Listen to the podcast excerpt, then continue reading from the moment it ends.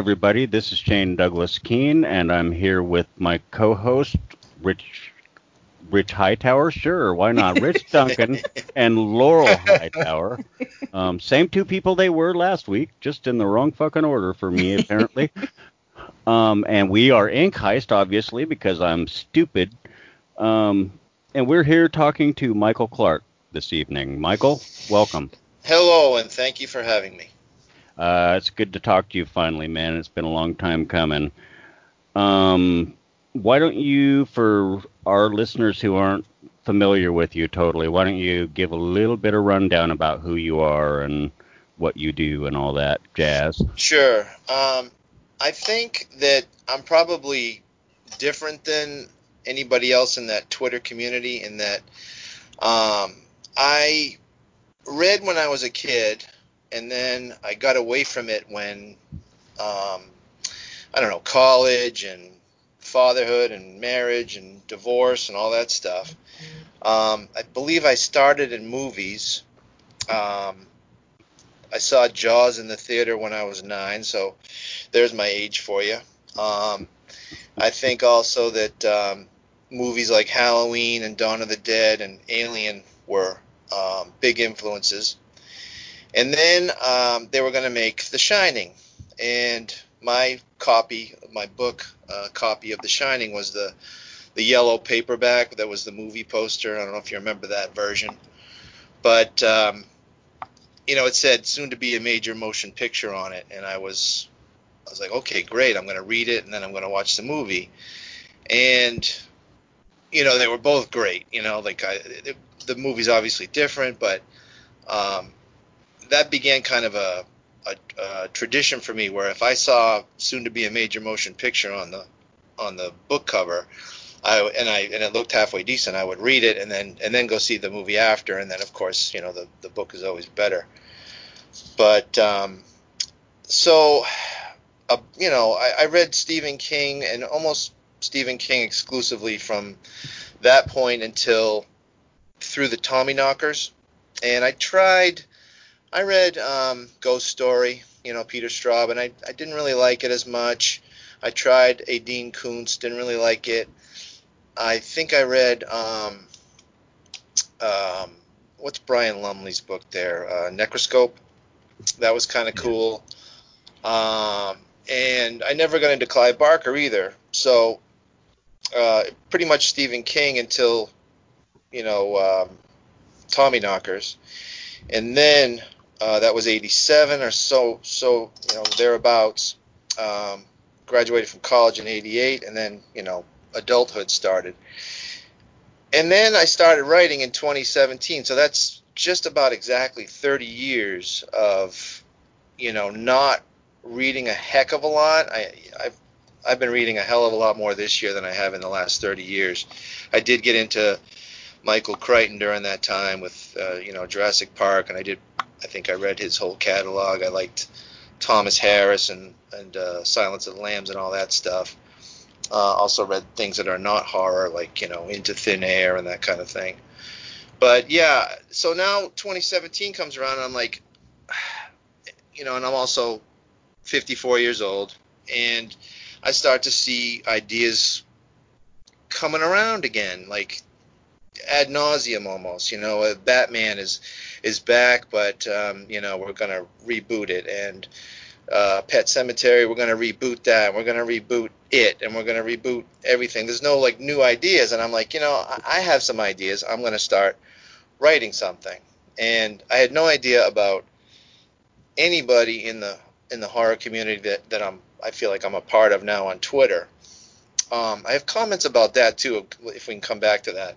Oh yeah. But you know, um, like we should be, there should be more of us that are making money or or making movies. You know, like we should we need more bird boxes and that kind of thing. Um, I, I did a little tweet on that today too about crossing into the mainstream. But um, that's a little side note. But um, yeah, I think that um, I'm I'm kind of a newcomer after living a, a, an entire life of seeing it all happen and then seeing it start to be regurgitated. So I was a little frustrated with that, so I, I put uh, not pen to paper, but I, I started typing. So pretty much that. Uh, you know, I that's anytime I say I'm writing, I say oh, I picked up my pen, and I haven't picked up a. I think I picked up a pen for the first time today in three years. Could you read your writing? Because I can't read mine anymore. no, I really can't.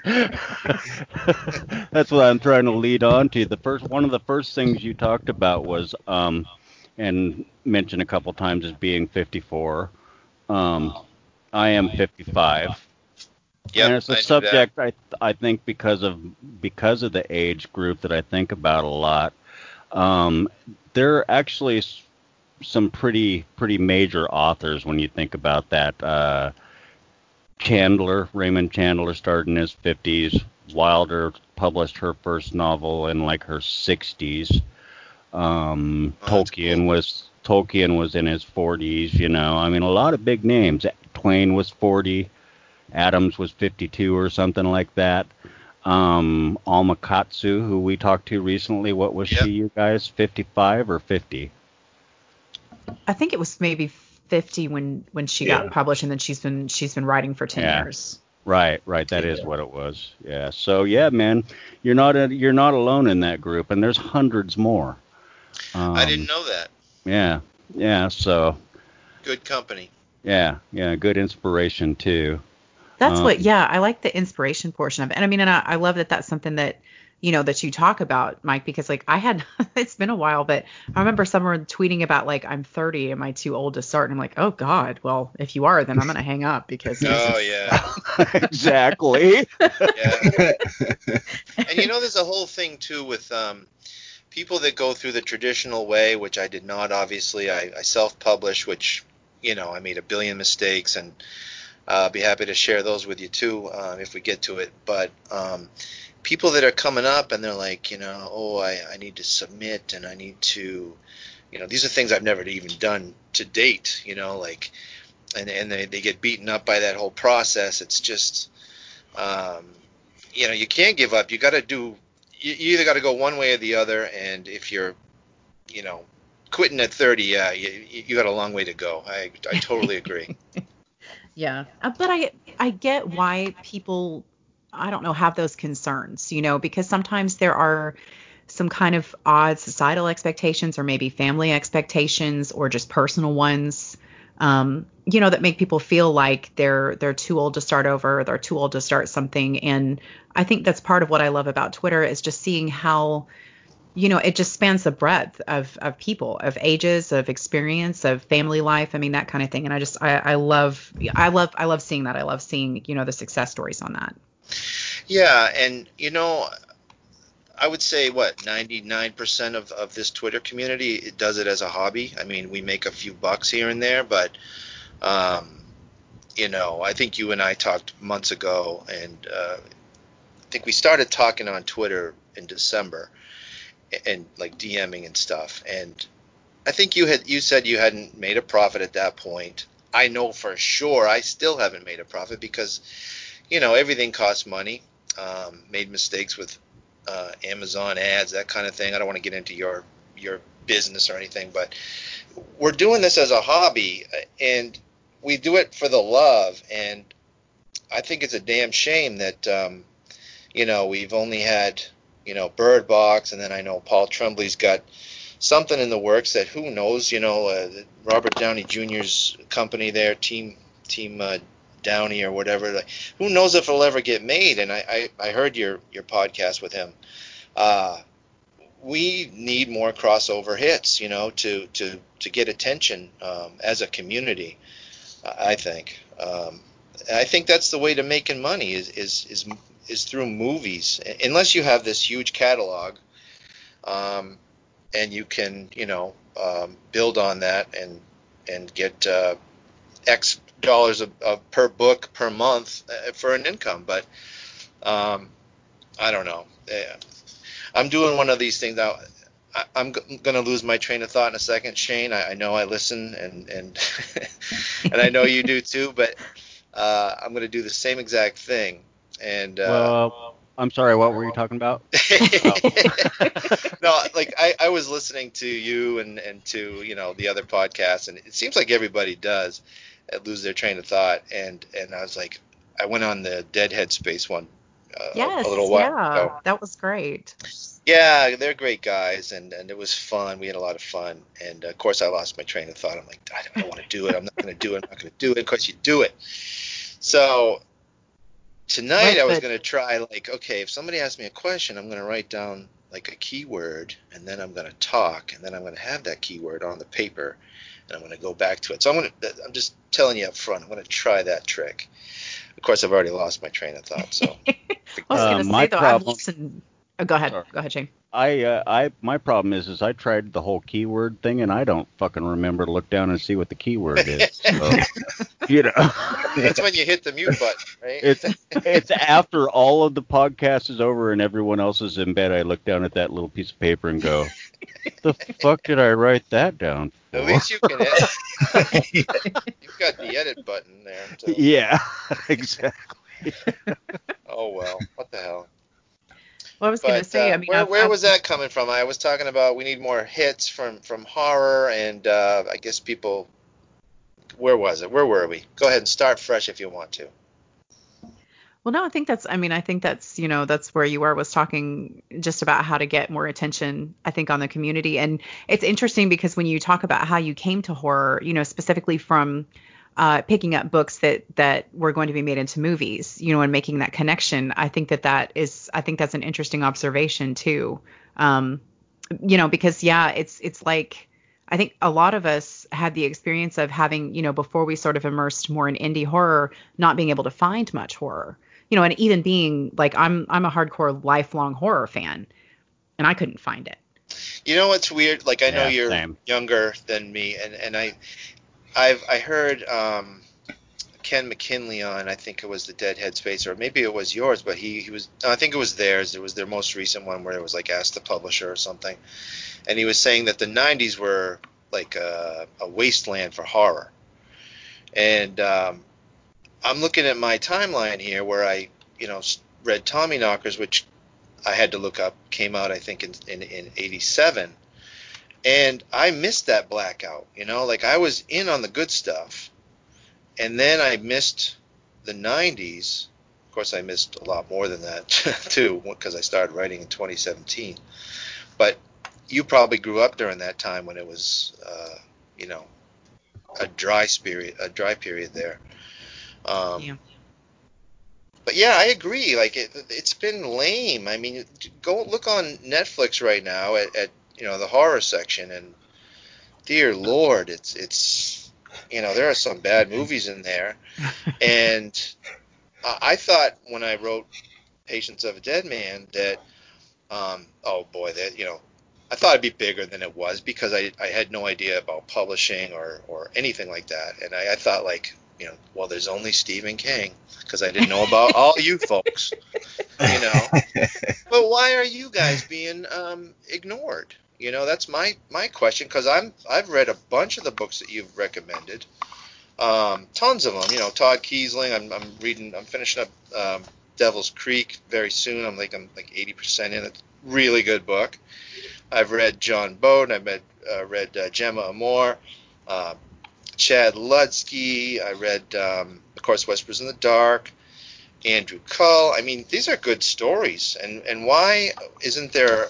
Why aren't why are we watching? Uh, you know, some of these bad movies on Netflix when these could be could be shows. You know, like it's it's mind-boggling because none of these people are millionaires, and they would sell their story, and uh, it, it just I, I don't understand because they're good books.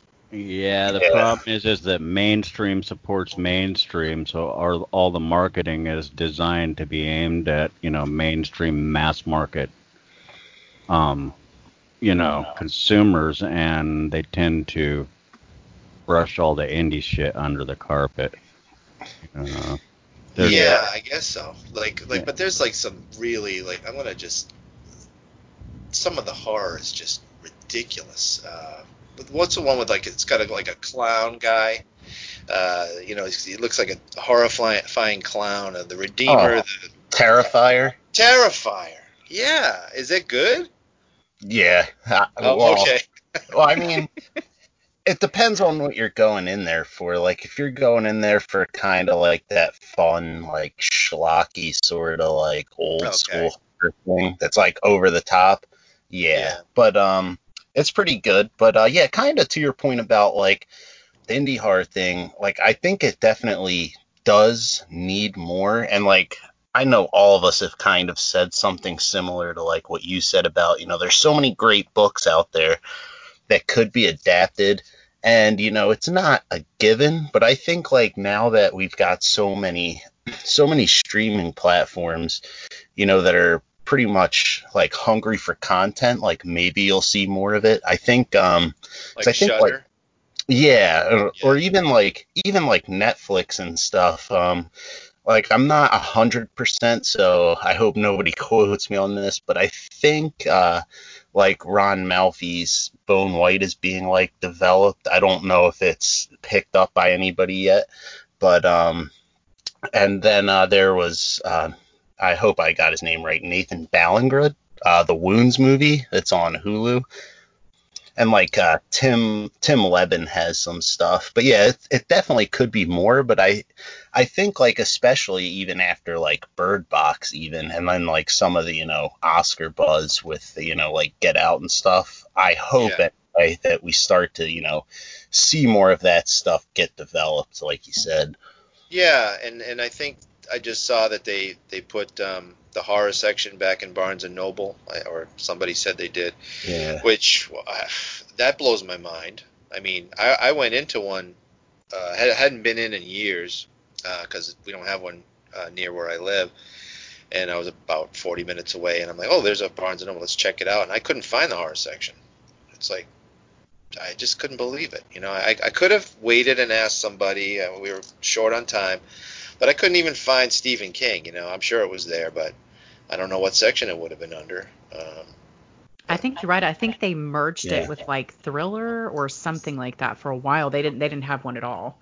yeah, For me, it was uh at my Barnes and Noble anyway. It was just mixed in the general fiction. mm, yeah, that is that's that's a shame. I think, but uh, what are you gonna do? But yeah, we were saying I I, I, I figured it out and I wrote it down. Um, that people are in this, the people in that Twitter community are doing it as a hobby and they're they're doing it for love because um, I mean I'm sure some people are making money, but um, you know I know that not not many of them are famous and they could be making more at, at the very least. And uh, I was listening to I don't know the name of the uh, this other podcast, but um, there was a, uh, a panel with um, Chad Lutzke and uh, Gregor Xane and, and uh, a woman I, I, I can't recall her name. She was from Mid Coast Maine, but they were talking about horror and stuff. And and Chad Lutzke said that he he hadn't um, you know he was thinking of trying advertising on on Amazon, and I was like, wow, you know that that kind of surprised me um, because he's established and everything, and and he and I talked recently uh, on Twitter, which was kind of cool. Um, but you know, I, I wonder about, and I'm no expert on any of this stuff, but uh, how are people promoting themselves? Like, um, I also talked to Christian Galacar, who said that he, he he had a tweet like a while back that is that how you say his name, Galacar? I think so. Yeah, I think so. He said um, that he flew out to Hollywood to talk to some people, and it didn't work out, but uh, blah blah blah. And I I said, oh, that's interesting. Um, you know, what do you think got their attention? And and, and he said something about uh, the Amazon ads. Like you just have to have like a toe in the water. You've got to you know they see it in the in the the advertising on Amazon when they're looking around for ideas or something. That was his his quote. And then you have somebody like Chad that um, hasn't tried it yet. Like we're all doing our doing different stuff. And you and I had a talk too, Laurel, um, where you came from a small press, and um, I don't think you were. Uh, I don't know. Do you Amazon advertise? I- It was my impression that you hadn't. No, and that's it's it's interesting. It was a conversation I, I also had with Christian Galacar. Um, that was that the way that it's set up with the press, I don't have the control over the Amazon author dashboard. I think is is what it is. Yeah, that's interesting to me too, because you'd think that the the publisher would want to. Um, I mean, do they not see a value in advertising on Amazon, or do they uh, not want you to invest in yourself or something? You know, I'm not pointing fingers at anybody, but I, I just wonder why that is. I don't and I know. also don't. I I got burned on Amazon too. Like I, I was part of this. Um, uh, it's a Facebook group. I think I told you about it. It's called 20 Books to 50K, which um, is for independent uh, publishers. And this guy told me he writes like Tom Clancy type stuff, and he's like, uh, what you want to do is you want to go into the top 100 charts, you know, and you want you want to write down the title of all those books, you want to write down the author of all those books, and any keywords that go along with those books, and then you go to the next chart that that book falls under, and you look up all those. I've got 3,000 keywords going.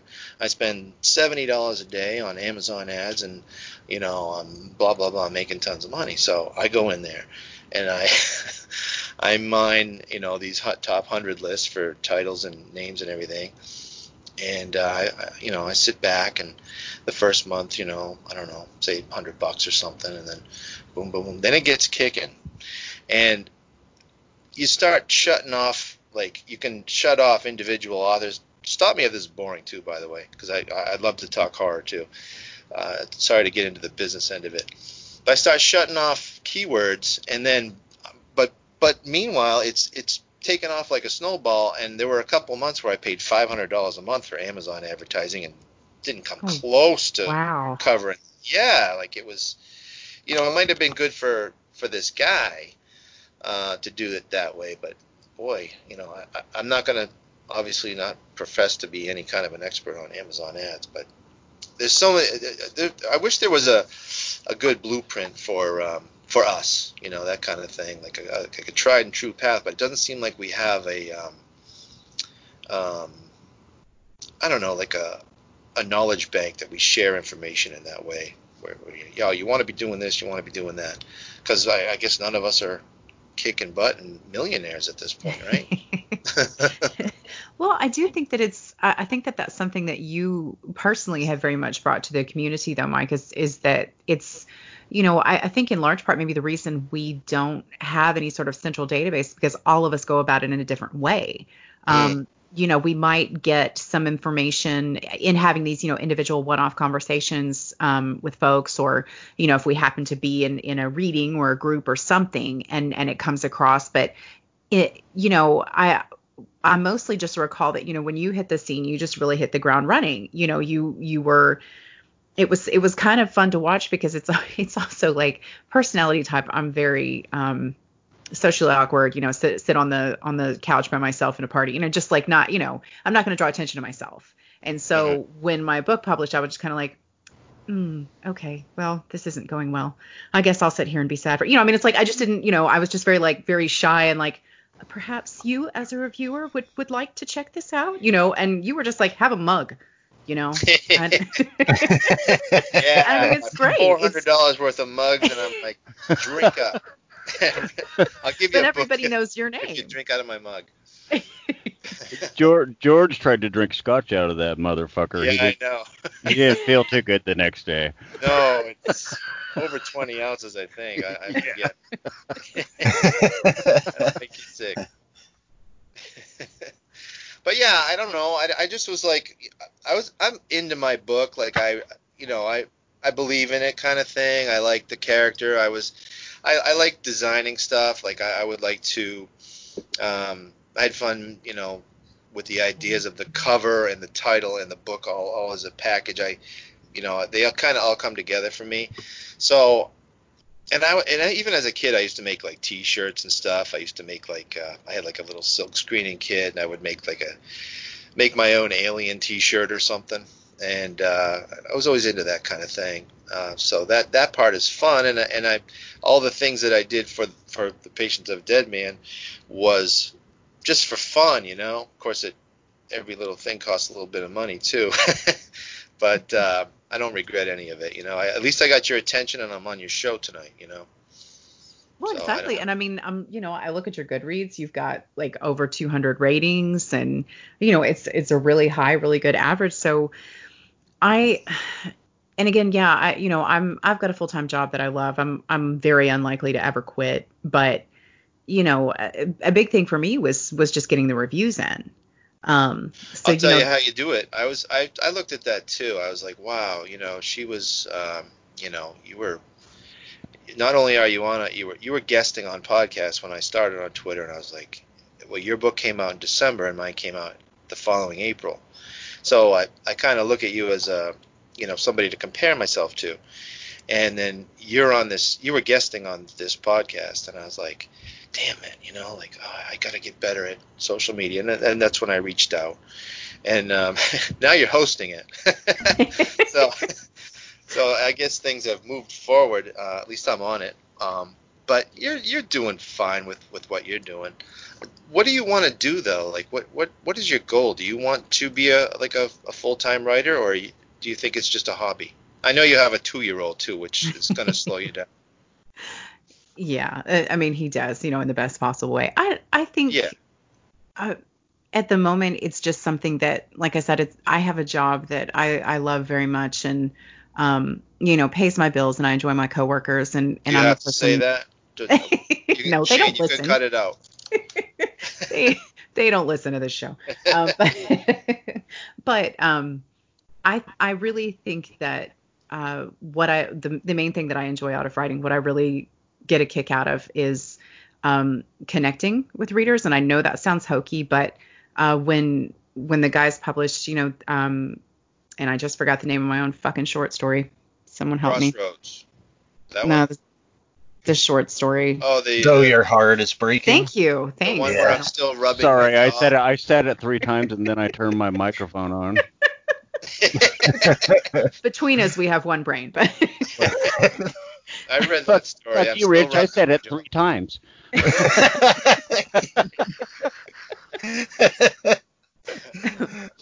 but yeah, I mean, it's it the it's the connection with readers. It's feeling like I have put something on a page that says something to somebody.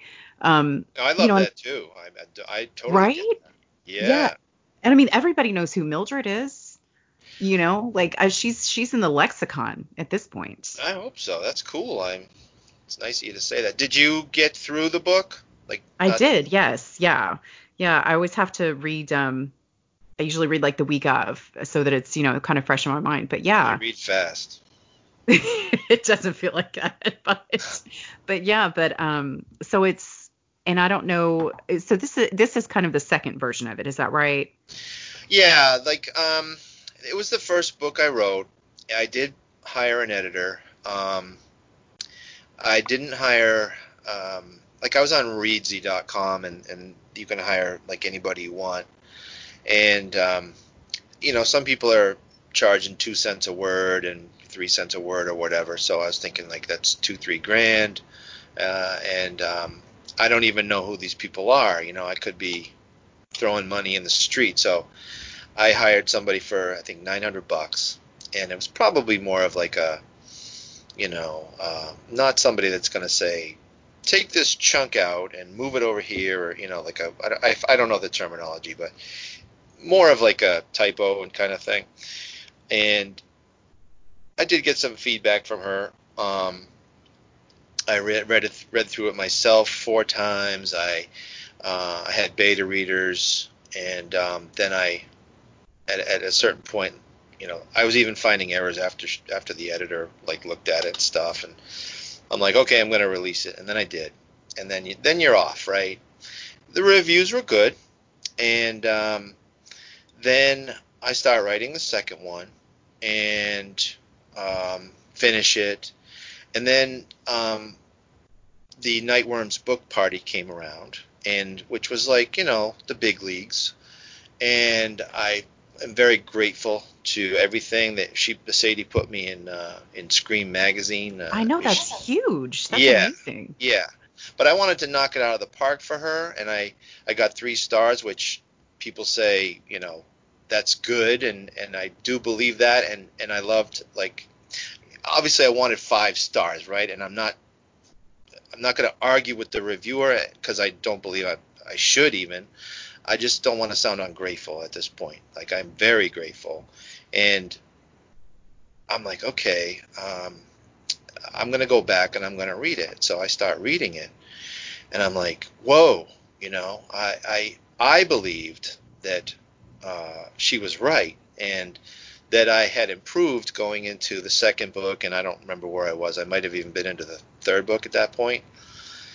So um, I, I chopped it up, you know, I, and uh, just made it like a, a, leaner edit. So that's why I wanted you to read that uh, instead of the um, the younger uh, me writing. so anyway, Sadie, thank you very much. I don't want to shoot myself in the foot here, but very grateful, and uh, I think she saw maybe, hopefully, I'm gonna just, you know, I'll say diamond in the rough, but that's kind of bragging, and I don't mean to. Um, but yeah, that's why you got two versions. well, no, she her her review was very complimentary. It was very um because I you know I read that I read all the Nightworms reviews when they came out, and yeah, I mean I, I think you took that correctly that she you know she saw a lot of promise and was very excited for book two. And I, I'm, you know, I, I'm with you, and I, I, I think it's perfectly reasonable to say, you know, it's not shooting yourself in the foot to say, I really hoped for a five star review you know, I was kind of disappointed not to get one, but I'm so grateful for the experience. I think that's a perfectly reasonable thing to say. You know, Plus, and you know, it's not built into that what you just said. That's totally true what you just said, but the the amount of time and energy it takes, um, I think, as an independent, uh, as an indie, to get her attention is uh, you got to be you got to have the patience of a dead man, is what I'm trying to say. you, you really do. Like I tried several times. Same with Shane, and I totally get it because this is another thing I have, like another observation of of what we deal with, um, and maybe it's just indies, but like a small press has the benefit of connections. And if you see something coming out from Silver Shamrock, you're going to be like, "Oh, give me that," because it's been edited and vetted, and and I know there's a lot of crap out there too from people that don't go through small press. And, um, you know, help me out. I'm just lost my train of thought. uh, hard to get the attention. Oh yeah, just trying to get her attention and anybody's attention because there are some bloggers that just say, um, "I am not. I don't read from indies," you know, that kind of thing. So anyway, I, I, I, through George, through the book monster, I did get her attention, and I had her attention, and then you know, obviously, I wanted to hit a home run, and um, I think I did good enough. I'm very happy with with what happened, but obviously, you know, like you said, you, you just want to do your best when you're on the highest stage, kind of thing. Yeah, absolutely. But I mean, again, this and this is. Uh, did you, if you listen to the, you know, the Malerman uh, podcast that went up Friday, um, I thought that was something that was so useful that he said about, you know, that when you write your first book, there's all this pressure on yourself because it's the only one out there, you know, and and there's just so much that you feel like you have to put into it and you have to achieve all these things immediately with that one.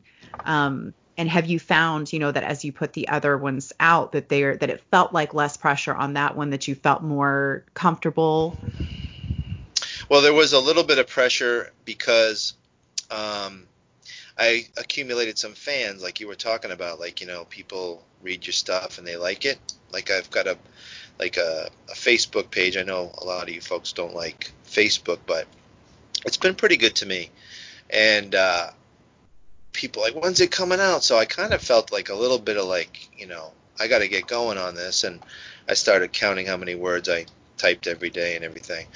Um, so there was a little bit of pressure that way.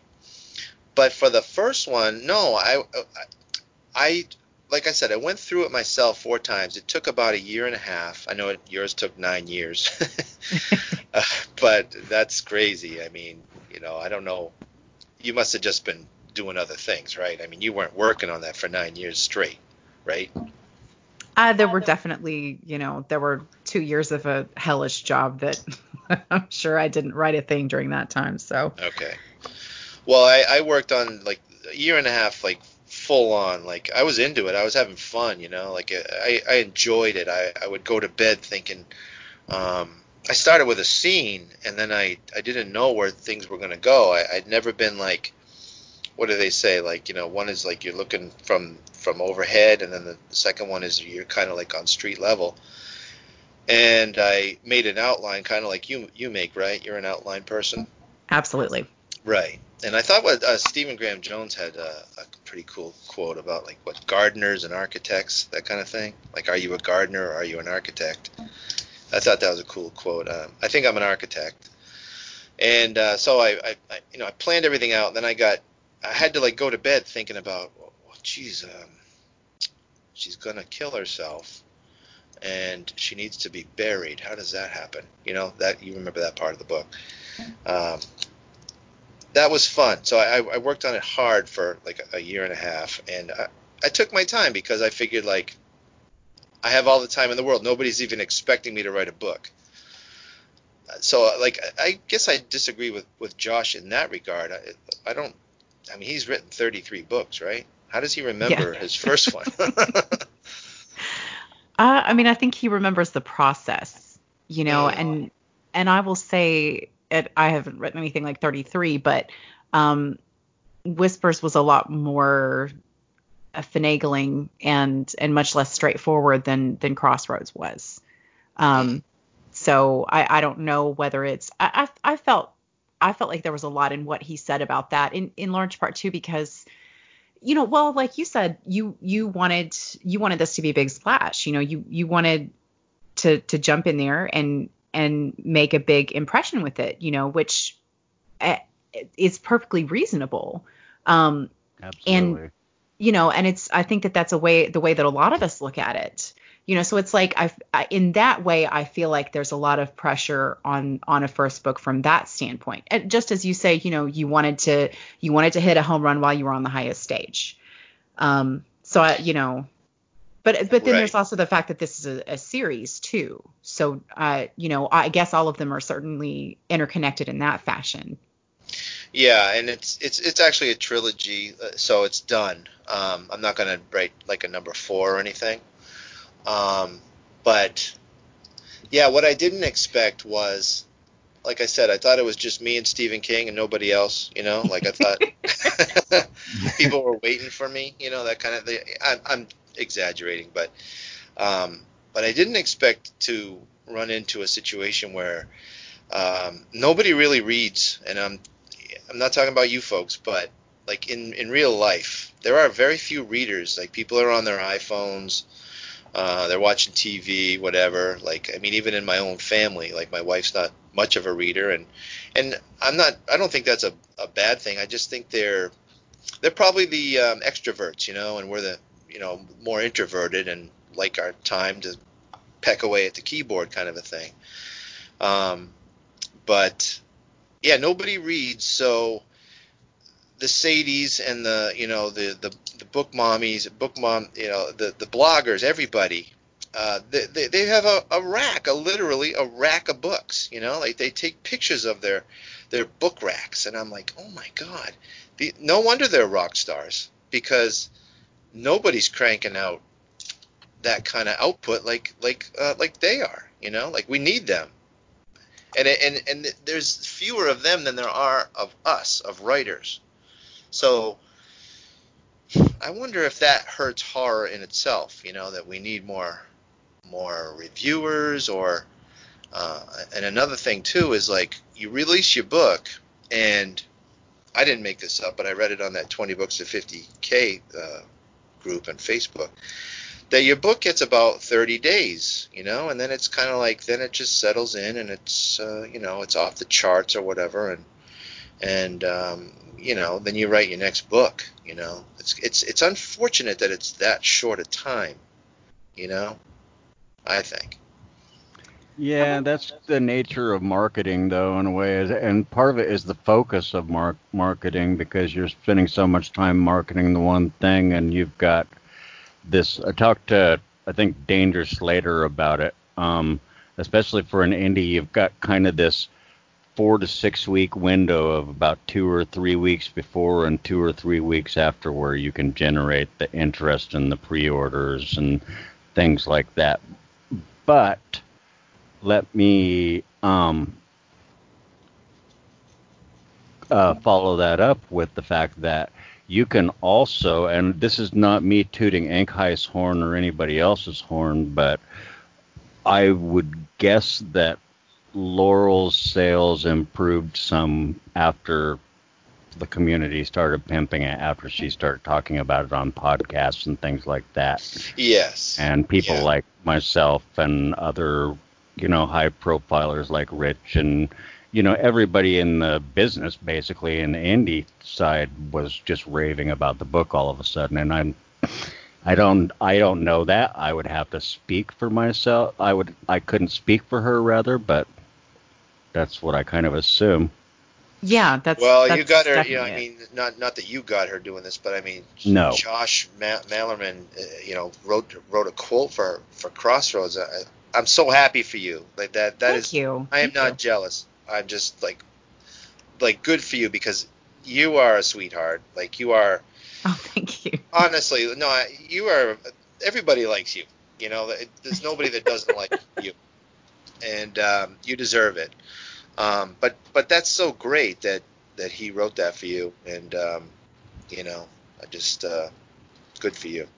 I appreciate that. Thank you. Cut you off. Oh no, that's uh, I, I was just I, I appreciate that. Thank you very much. That's Sure. that was a that was a big you know that was a big deal. Um, and it's one of those things that uh, I feel like uh, Jonathan Janz in particular has been really vocal, and I think he he was one of the first uh, maybe indie horror authors that I picked up when I came to this community, and he's very um, vocal about being supportive of, of those that come behind you. You know, Yes, he because is. Yeah, because I, I know he had he got a lot of support from Brian Keene, for which he's he's very, you know, grateful. And and Keene always says, you know, pay it forward. Um, and Yeah. that's that's Is the kind of- Jonathan Janz an indie? uh, Yeah. I, yeah, I guess you Really? because it's Wow.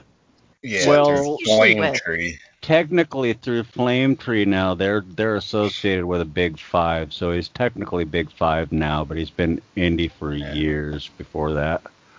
Oh. Okay. It's hard to tell who's Indian, who's not, to be honest with you, at, at this point, for me anyway. Um, and I think I'm gonna, you know, I'm working my ass off, like trying to. I'd rather be doing a little bit more writing, or, or at least just see what what it what it's like to go um, through the traditional way. So I think I'm gonna try that next time around. You know, I mean, why not? I'm not here to waste time. You know, like 54 years old, I'm not gonna you know, I don't want to make you know a little bit of- off each book per month. You know, I, I I'm going actually. I'm I would love my books to be made into movies, and I think that if um, the crap they're putting on Netflix, you know, is any indication that not only my books, but you know, Whispers in the Dark could be a movie, and many other books that are in our our community could be a movie. So um, why not try, you know, having a press behind you and uh, and getting their uh, their backing and and uh, maybe you'd get more like you did, you know, get more reviews, get more more of the people behind you, uh, that kind of thing. I think I'm Yeah. gonna try that out. Well, that's awesome. Well, and that, that gives us a good uh, segue to to kind of get into talking about your work. I you know I want to ask you some about what you're working on next, but let's let's not skip over Mildred. I don't think she'd be happy with us. yeah. Oh, absolutely not. Yeah. Do you have a question, or you want me to Yeah, I I kind of have one. Um. go ahead?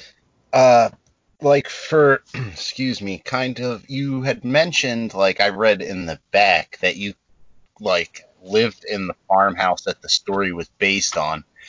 And I was kind of curious if it was just that you knew that setting so well. Was there like something, you know, kind of weird about like when you lived there that maybe inspired, you know, like Mildred, like and I guess this is a bunch of questions wrapped into one, but you know, do you kind of believe in that stuff, the supernatural? I don't believe in it. Um, I just love it. I just, I mean, I like, I love. I just, I was just before this, um, before I got on the mic here with you, I was just watching um, Disney Plus, and uh, there's a show about Imagineering and how they they built uh, like the Haunted Mansion, for for example, and um, and roller coasters and so forth. And one of the guys said this this equation that I, I was like, wow, that's just like writing horror.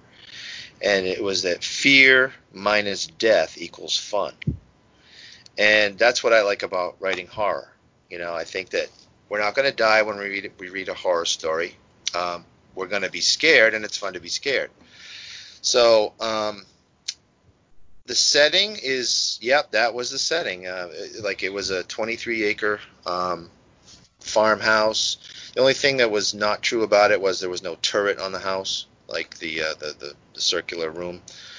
Um, um, but there was a grove in the woods. There was a pond, and uh, the the picture in the front of the book was actually taken from Google Earth, and I just doctored it up to make it look more, uh, make the road look more rural. I put some fake trees and stuff in there.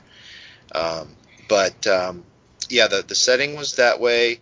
Uh, why did I put things there? I don't know. Like I would, I, it really was 1971 when I lived there too.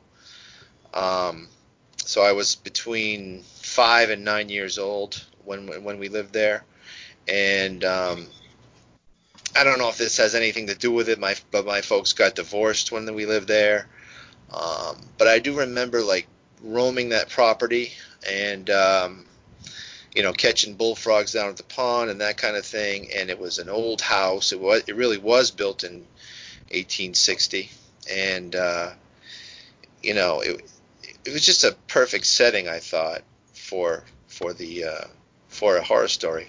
So I, I wanted to put a couple of gravestones in that last row of the grove, and uh, I thought that I'm like, yeah, I, am always I'm, I'm after eerie and chilling, and and I know Laura likes ghosts too. Um, Definitely. I love ghosts. I think yeah. ghosts are number one, and then distant second is maybe witches, and and I don't know if I I don't know if I'll ever write a monster story or anything like that, but I love ghosts. Did it? Did that um, answer the whole question, Rich? Yeah, yeah, and that that was kind of you kind of mentioned another thing that I was going to ask you is like I know like you had mentioned that in your Twitter bio about, you know, kind of going for like more of an eerie thing and like you said kind of ghosts over monsters. And I was just curious, you know, what kind of have you always gravitated towards that sort of thing? Cuz like I know sometimes like writers they'll write, you know, kind of a certain story, but they might have a bunch of different you know interests within horror. You know like they might like some really like extreme stuff but you know that's not necessarily what they write. Like kind of is your style of what you write kind of the stuff you seek out to as a reader you know i don't know the answer to that because like i have an, an idea for the next two books but I, beyond that i don't really know and i, I just kind of go with what what um, you know if i see something and i go ooh that you know that's creepy um, then I will be like, yeah, I need to, you know, build something around that. But it's really, you know, it comes from a feeling, like a physical feeling, like, whoa, that that is just that, you know, there's like a certain, um, you know, I think I wrote it in the book, like a morbid curiosity about, you know, uh, let's just say, like, you know, Ground Zero or Pearl Harbor or where Kennedy got shot or, or something like that, you know. And and yeah. sometimes I'll I'll feel, you know, I'll, I'll, be like, damn, it was right here, and and I, you know, I, will get a feeling, and and uh, that that is kind of like where it goes because I I think there's a um, a scarcity of of that goosebumpy feeling and I'm not talking about the goosebumps that you grew up with. I missed that era. I was I was too old. But um, no, really, when the hair you know goes up on the back of your neck or your, or your arms or whatever, that, like that, I love that. I, I mean, you know, uh, like um, The Sixth Sense is just I don't know if people consider that horror or not. They should, I think, but that is one of the creepiest movies. Like, I mean, I just remember being on the, you know, edge of my seat, like when the girl's puking in the tent, and you know, he, he wakes up to go to the bathroom at the beginning of the movie, and and he, you know, you know he's gonna see something, and I don't know. Do you, do you how do you guys feel about that? Like, I think there's a like there's a lack of that in a lot of the books. Like, if you write a monster book, I don't think you're gonna get that. Um, a witch book, maybe. Maybe if she's creeping down the hallway. I don't know. What do you think? I think that it's one of those things where, and and it's, I, I'm with you in that in that like ghosts are you know ghosts are my favorite and I'm and definitely I consider the Sixth Sense a horror. That's a great great ghost story.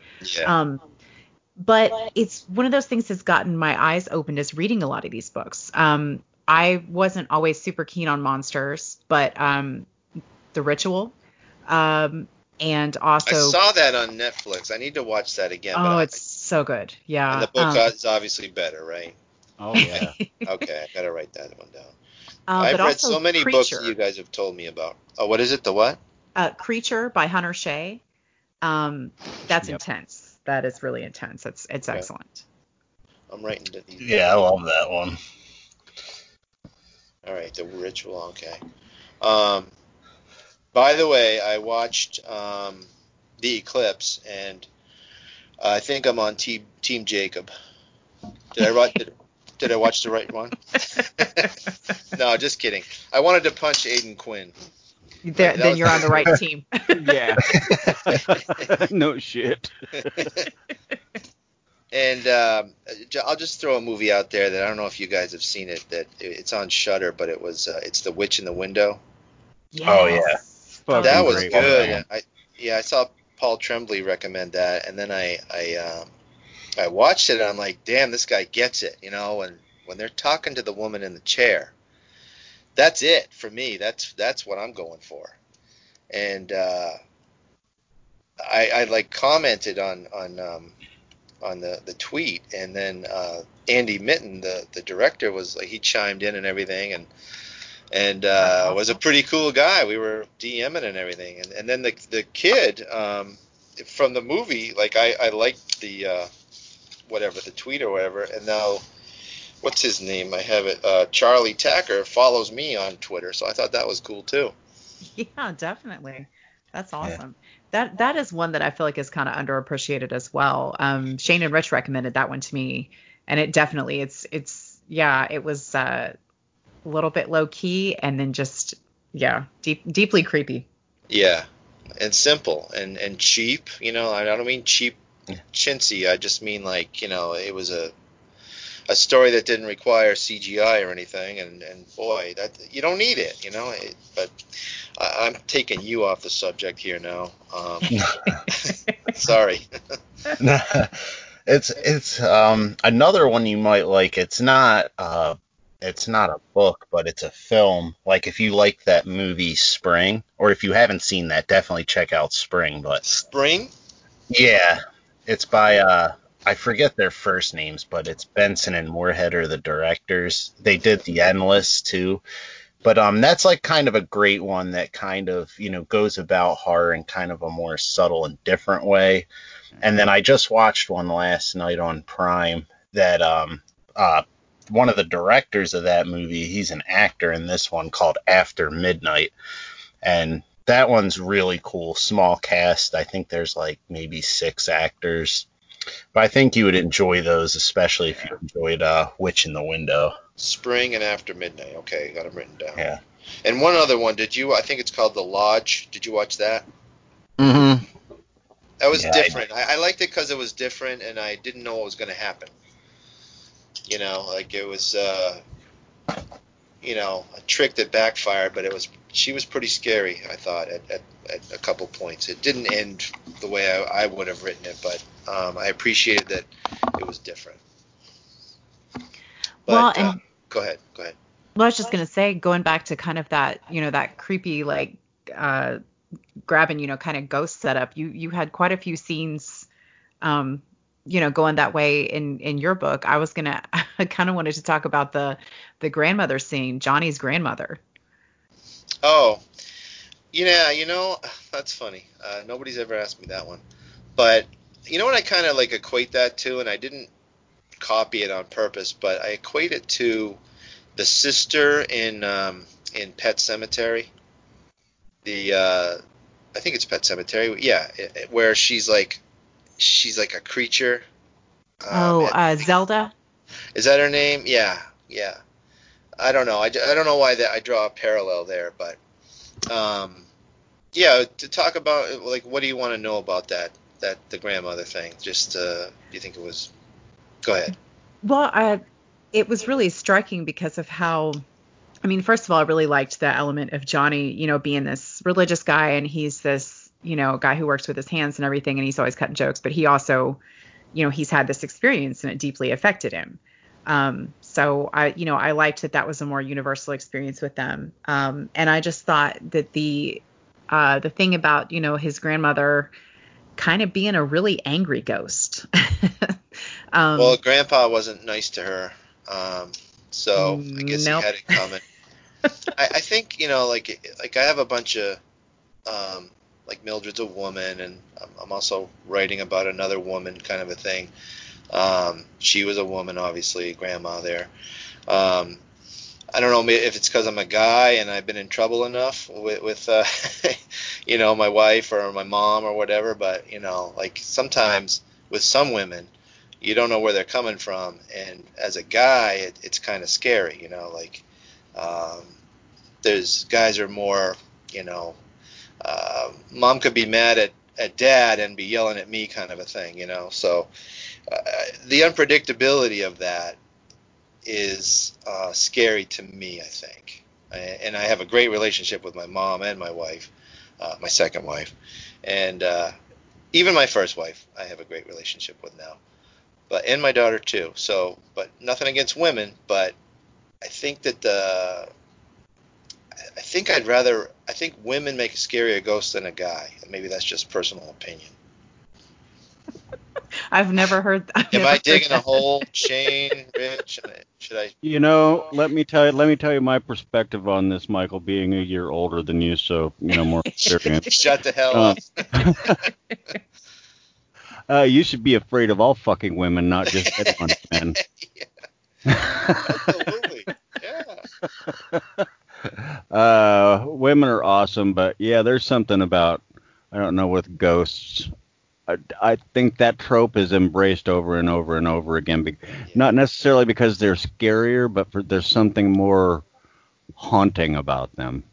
Well, the, the the hell hath no fury like a like a woman scorned is you know that I didn't write that you know and and uh, yeah, you know it's this there is some to that you know you you don't want to you don't want to mess with a, an angry woman and no. uh, yeah And uh, the thing is, is though, like the mystique comes that you know adds that extra little bit edge to the haunting from like the woman in the white dress, and you know they're almost always described as beautiful women who've suffered a harsh tragedy, and you know, um, so I think that helps to add to that.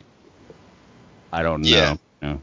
Anyway, no I agree. They're, they're like the woman in black is another one. You know she's kind of similar. Lizzie Borden you know. Um, yeah like there there's I, I see the the the um, the comparison for sure. But um, yeah the um, but if I were to summarize the three books like if you were you've read one of them um, the first one is kind of just like a straightforward protagonist antagonist thing and with the added twist that this is a divorced guy that um, really can't leave or he's screwed, you know, financially. He's he's he's he's already screwed because he's divorced. If he leaves, he's gonna, you know, just lose everything. He's gonna lose his his house and probably, you know, the majority of time he can spend with his kids. So that's book one. Book two would be. Um, you learn in book one that Mildred is not your average ghost and um, not your average supernatural being. I'll just say, and she's got some powers. So I, I I go back into her her life as you know, starting as a little girl and and what happened and why she got to be that way. and then also kind of finish up with um, Tim and Holly and his problem with you know he's got to get rid of this house or he's going to lose everything. So that's it's almost 50-50 on that book. But I give one percent to another character um, whose name is Andrew Vaughn, and uh, he goes on into book three uh, to help Tim and Holly uh, finish it up. And I would say that book three, which is the shortest of the three, is um, it's kind of that's the most action movie of the three, and it just all comes to a head. And this guy Andrew, he's uh, he's got his own problems too. Um, just thought I'd interject that there. And I was kind of curious, Mike, um, when you set out and wrote the first book, um, did you know that this was going to be a trilogy, or did it kind of, you know, develop afterward? After you finish the first book? Well, honestly, I, I, was in I was on that that Facebook group, 20 books to 50k, and this is like a little interesting kind of a side story. They're like, if you you'll make more money if you write a series. So uh, that was I mean, I can't really write a series in horror because somebody's got to die, pretty much, right? I mean, like you're not going to have yeah. a, you know, almost guaranteed have to end it somewhere. So I'm like, okay, I'll, I'll make a, a trilogy, and um, so I did. I, I originally thought maybe I'll make two, but I did. The middle book is the one that I was like, I wasn't originally going to go back into Mildred or, Mildred's origin. Uh, but it, but people like it, and I'm glad I did. Like it was like a lesson to me um, to just you know let your mind go, and and and it developed her, you know, like which is something that I probably needed practice on um, as a movie guy, where I'm just trying to move the plot forward, and I'm missing out on the the Chad Lutzke um, you know, beautiful touches, the things that he does with his characters, that kind of thing. Like I envy that. I think Gemma Amor is really good at that too, like developing characters and um, making them people that you care about. Um, so that that was like an exercise in that. Um, and then so so yeah, I did stretch it, okay, but I don't think I wasted words. Like I, I kind of think I, I write um, maybe in the first book I, I did trim out some like I like we were talking about but I don't try to write extra words. I I I want to.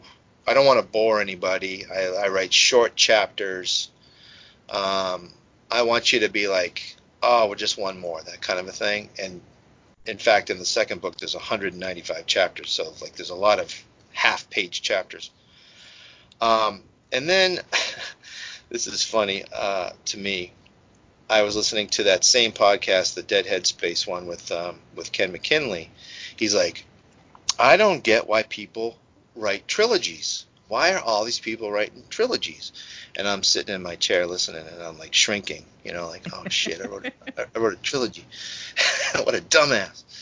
And uh, he's like, why didn't they write one big one, and blah blah blah. He's like, because even Stephen King's is it The Dark Tower? I never read that one. Is it Dark Towers or something like that? Is that a trilogy? The it's Dark like Tower. No, nah, there's like what eleven books. Oh, something like that. Yeah. I think yeah. he referred to that. Maybe it wasn't that one, but there's a. I, I think Stephen King. Has oh, Mr. Trilogy. Mercedes. Mr. Mercedes is a trilogy, I believe. Yeah. Maybe that's yeah. the one. Okay, but he he's like um, that third one didn't sell as good as the first one, and I and I I would never know that, and but I'll take his word for it. And what I'm thinking of doing now is, um, if Amazon will print it, I'm thinking of putting out like just another version with all three books into one. and It'll probably look like a freaking brick. but I mean, what the hell? I'd like to keep it in the spotlight, and and uh, people do seem to like it. And if they don't want to, you know, I'm not making tons of money off it anyway. So why not just you know? I'd like to get it in front of as many eyes as possible, and if, if that's uh, one way that you'd like to read it in a big like it-sized book, then uh, I might do that. So yeah, I, I did kind of stretch it, but I don't think I wasted words. Yeah, it's a risky thing for uh, for an indie author, especially if you self-publish, to publish a book that big. Pretty much, you're the only one who's ever going to put eyes on it if the person reading it hasn't heard of you. Yeah, you think? Like, it's, Yeah. uh, Yeah, 'cause if I, if I don't know you and you hand, no matter how interested I am in your book or how many friends have told me, if you hand me an eight hundred dollar, eight hundred page novel and I've never heard of you, it's gonna hold my door open in the summertime. I'll take it. No, I'm just yeah, I hear you. I hear you. I just keep hoping that maybe it's um. I, they all- I talked to Amazon about it and they're like, nope, it's going to be a new ISBN and you start over with your reviews and everything. And um, you know, I would probably leave the other ones up and just you know, it just be another option. And if they want to buy it that way, they want they, they can. It's not going to cost me anything. I don't think, you know, just for uh, maybe a, a new cover or something.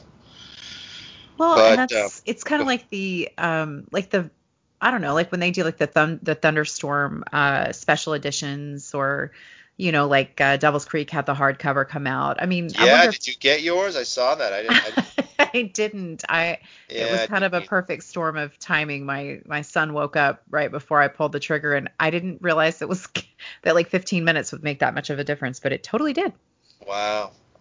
I got the autographed one, and and I did buy the the uh, the Kindle one too, because I'm I'm almost through with that. But uh, yeah, I didn't even know about that. I but you know anyway, nice job for Todd. Yeah, but it's the same kind of principle with like uh you know having the different releases like you're talking about and Shane was a has Tony talked about doing a full set of the fearing Um, Tony would rather not talk about the fearing at all. Yeah. I think Um, that was more like uh, our wish Half. thinking. Taff and I discussed it on one of our podcasts. I think you guys were in on that too. Um, Yeah. That he would like to, but he also said that Tony doesn't like to hear the words "the fearing" used in conversation. So well so bad Maybe- example Mike but if, if if that were to happen it would have been a great example it would have been. Is Tony the publisher? I, I I'm again I don't know anybody yet. yeah sorry that's Tony Yeah. Rivera of Grey Matter uh, Press. Okay, all right. Yeah. Um, yeah, but you know, uh, just to take a half step back, like we were talking about reviews, I, I would lose the reviews if I printed a new one, and you were you talked about it earlier. Um, you know how you get reviews is, um, you know, you do a Goodreads giveaway, and they cost money. They cost like 119 bucks, but you get a bunch of them. I mean, you give away 100 books, and you get them. And um, another thing is the blog tours. You know, like I love those.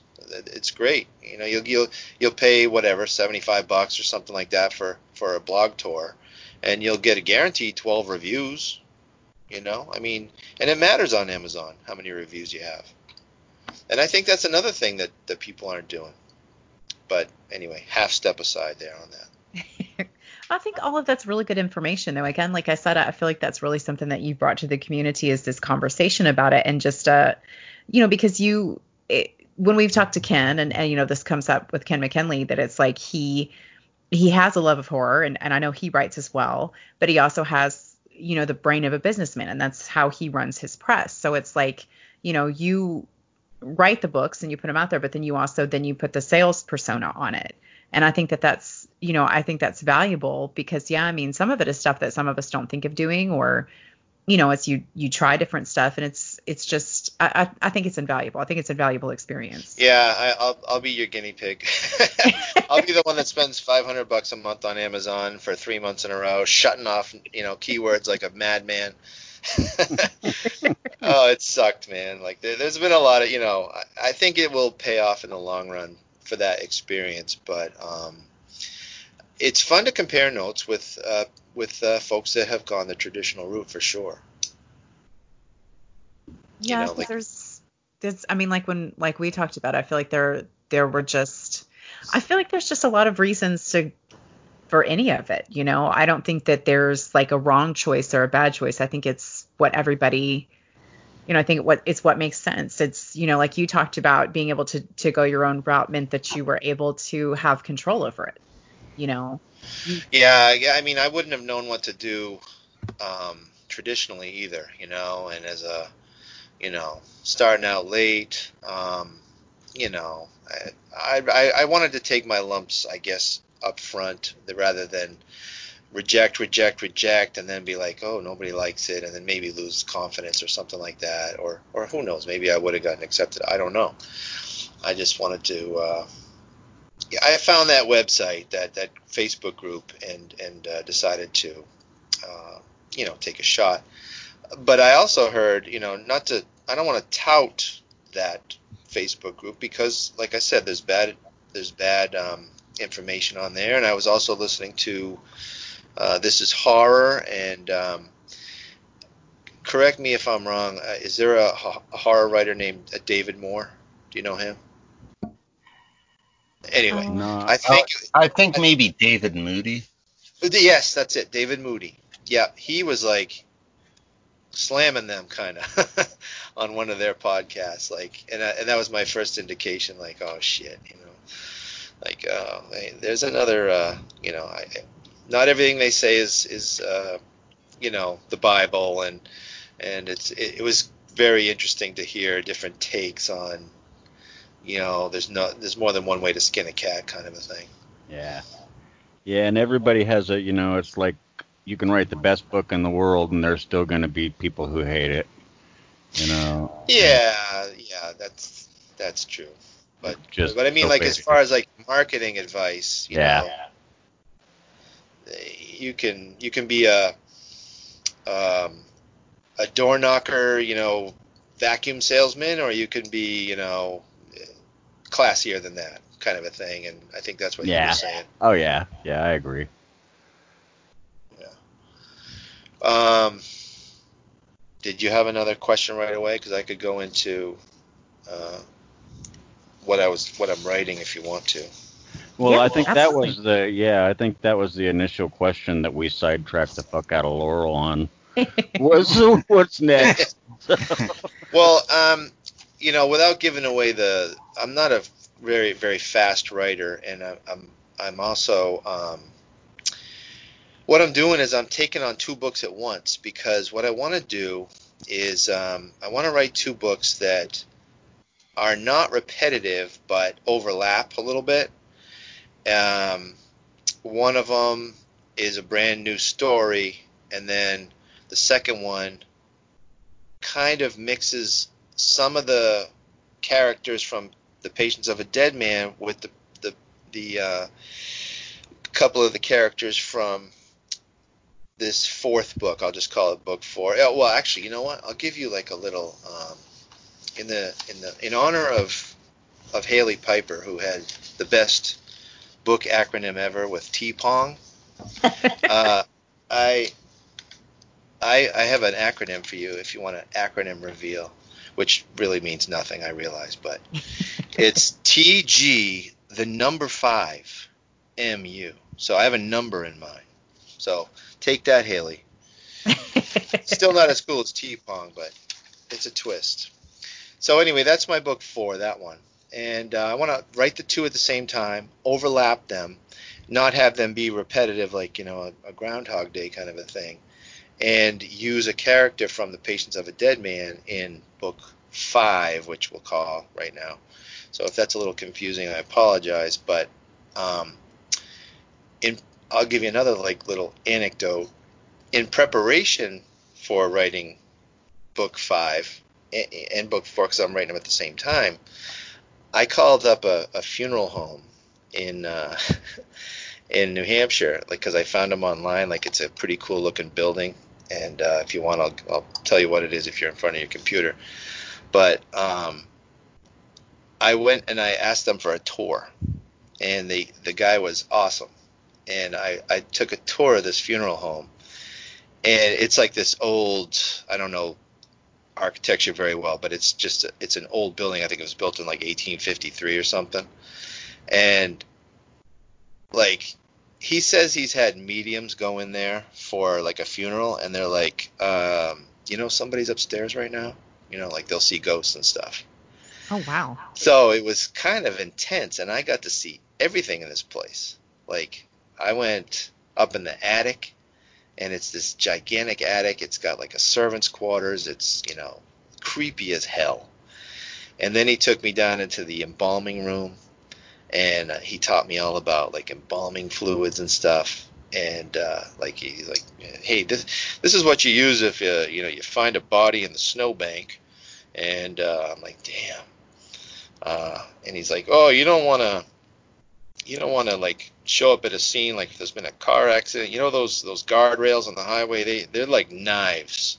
Sometimes you got to go looking for the parts in the woods, and I just got so many little oh, stories God. out of this guy that you know, like when I finally write about this character, that you know now I have somebody I can refer to, and I just thought that was pretty cool. You know, I was, I was glad I did it, and um, you know, I look forward to writing about you know what the creepy things that can happen in a funeral home.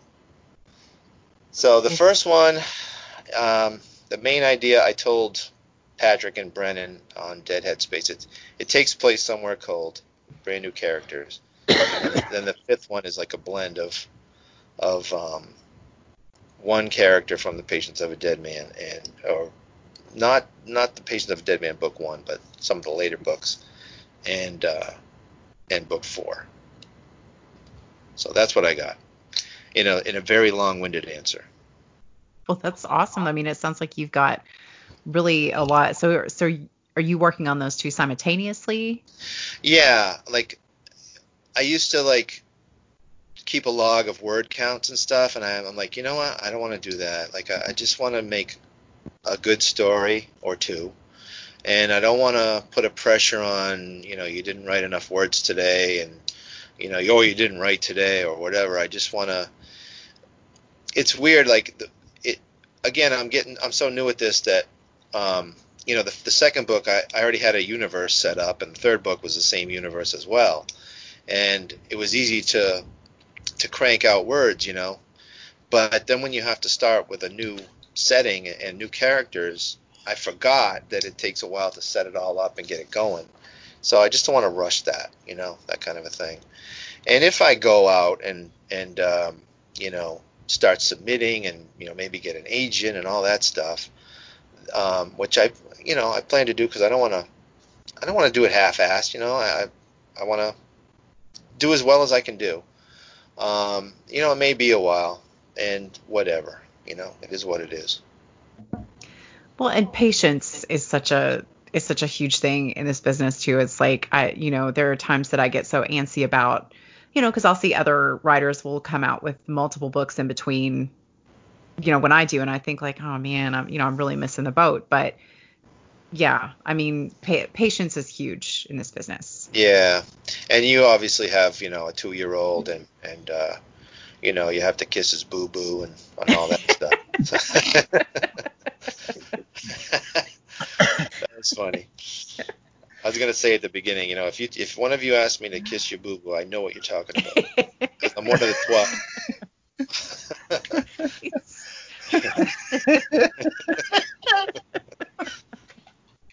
That's uh that boy is he is maniacal.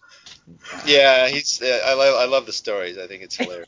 yeah, Shane is sitting here dead silent because I'm gonna get myself in trouble. I can think of so many bad shit to say right now.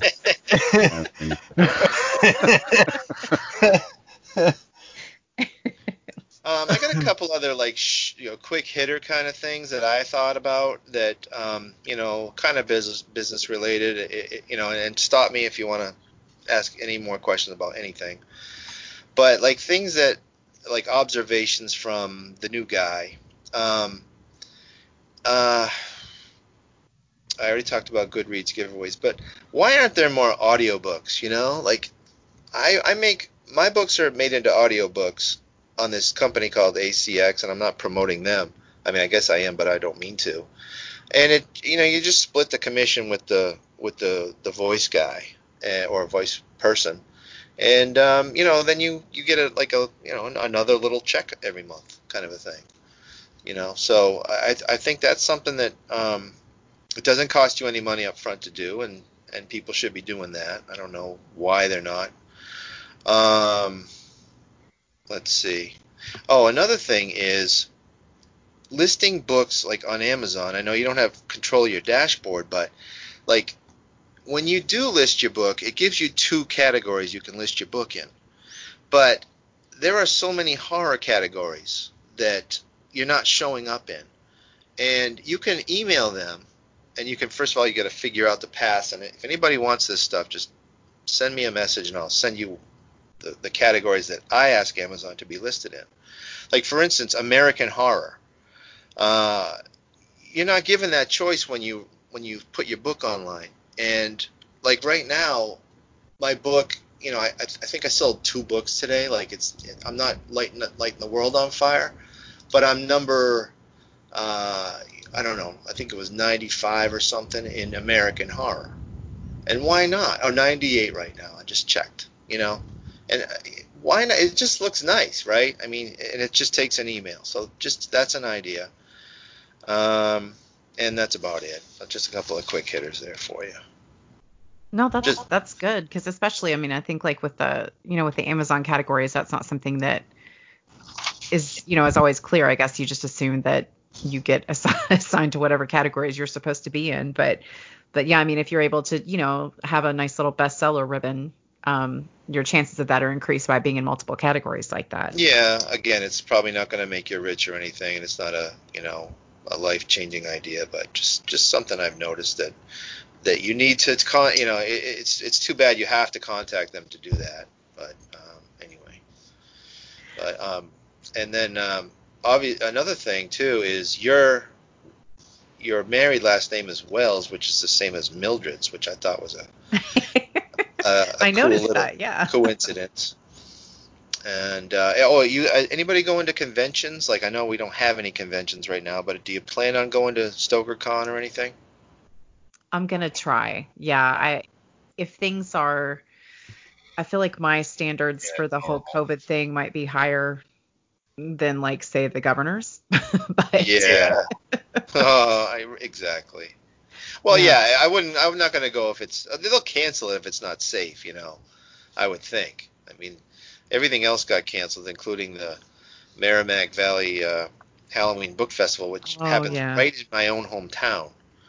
Uh, I never even knew about it. It's another, you know, ignorant thing about being new. Um, but Christopher Golden is from here, and uh, and he throws this thing in the in the Haverhill Public Library and uh, had to cancel it, and that was kind of a bummer. I was gonna, I think Todd uh, Keisling was gonna be there, and uh, and Christopher Golden said that I could have like a table for at least a little bit of time. I don't know how long, but oh, anyway, that's, that's awesome. Yeah, yeah I thought that was pretty cool. Yeah, and uh, too bad that that's not happening.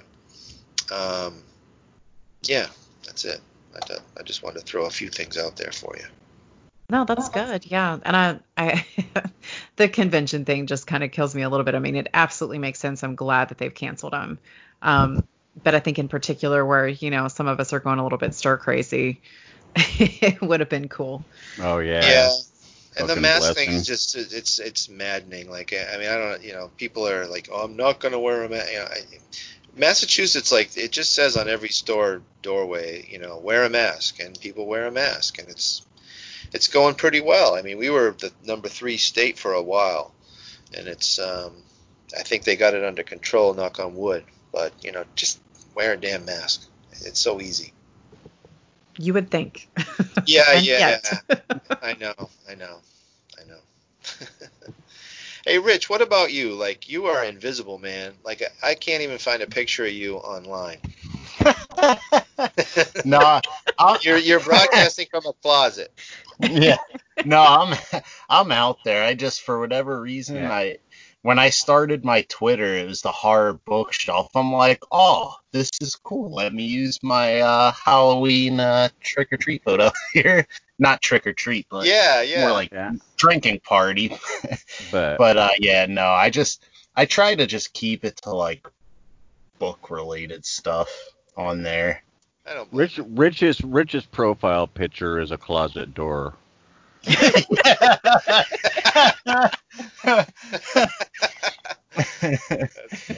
Yeah, he reminds me of uh, the Chad. I, I, I don't know. I still don't know how to say his last name, but the artist there that um, you know did uh, Andy Cull's thing, and he did a, a couple of he did the um, Oh no, yeah. Chad Wehrle, I think is his name. Yeah, yeah, that's it. He does the same thing. He's got like a Halloween mask on or something.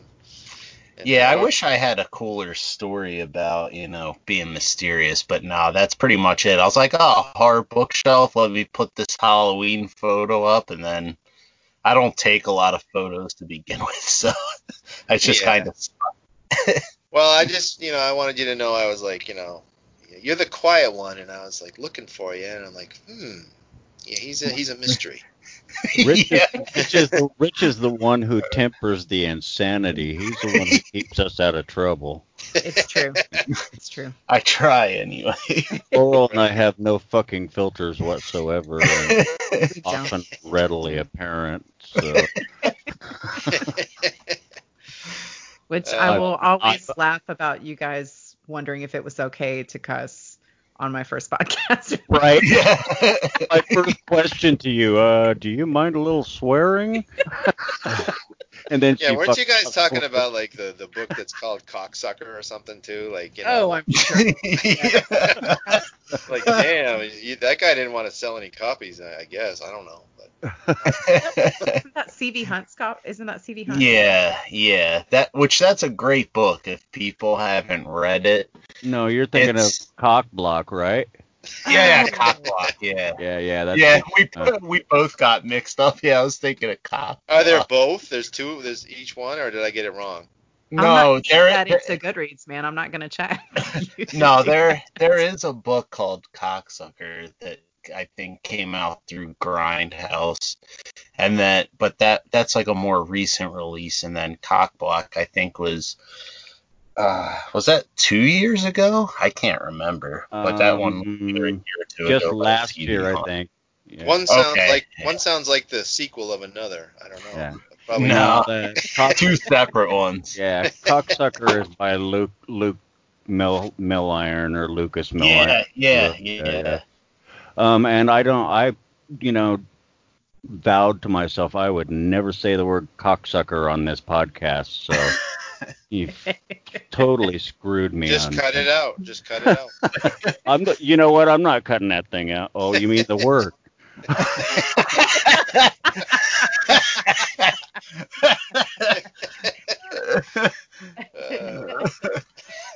Yeah, to be fair, that that's a title, so I think you get a pass. yeah. Otherwise, Yeah. it'd be censorship. Um, yeah, I know it's not censorship when they tell me not to say fuck you in a fucking review, but it's Oh yeah, And, uh, Amazon, right? They'll, yeah, that's right. They'll reviews, won't they? I mean, you know, you can call your book the cocksucker's guide to fucking me in the ass and it'll they'll publish it just fine, but Is that a Chuck Tingle title? yeah, I think so.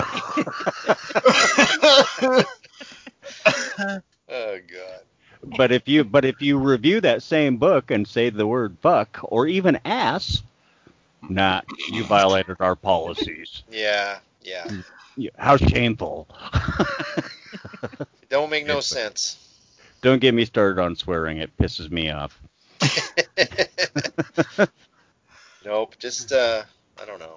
Uh, kiss the kiss the boo boo or whatever. Yeah.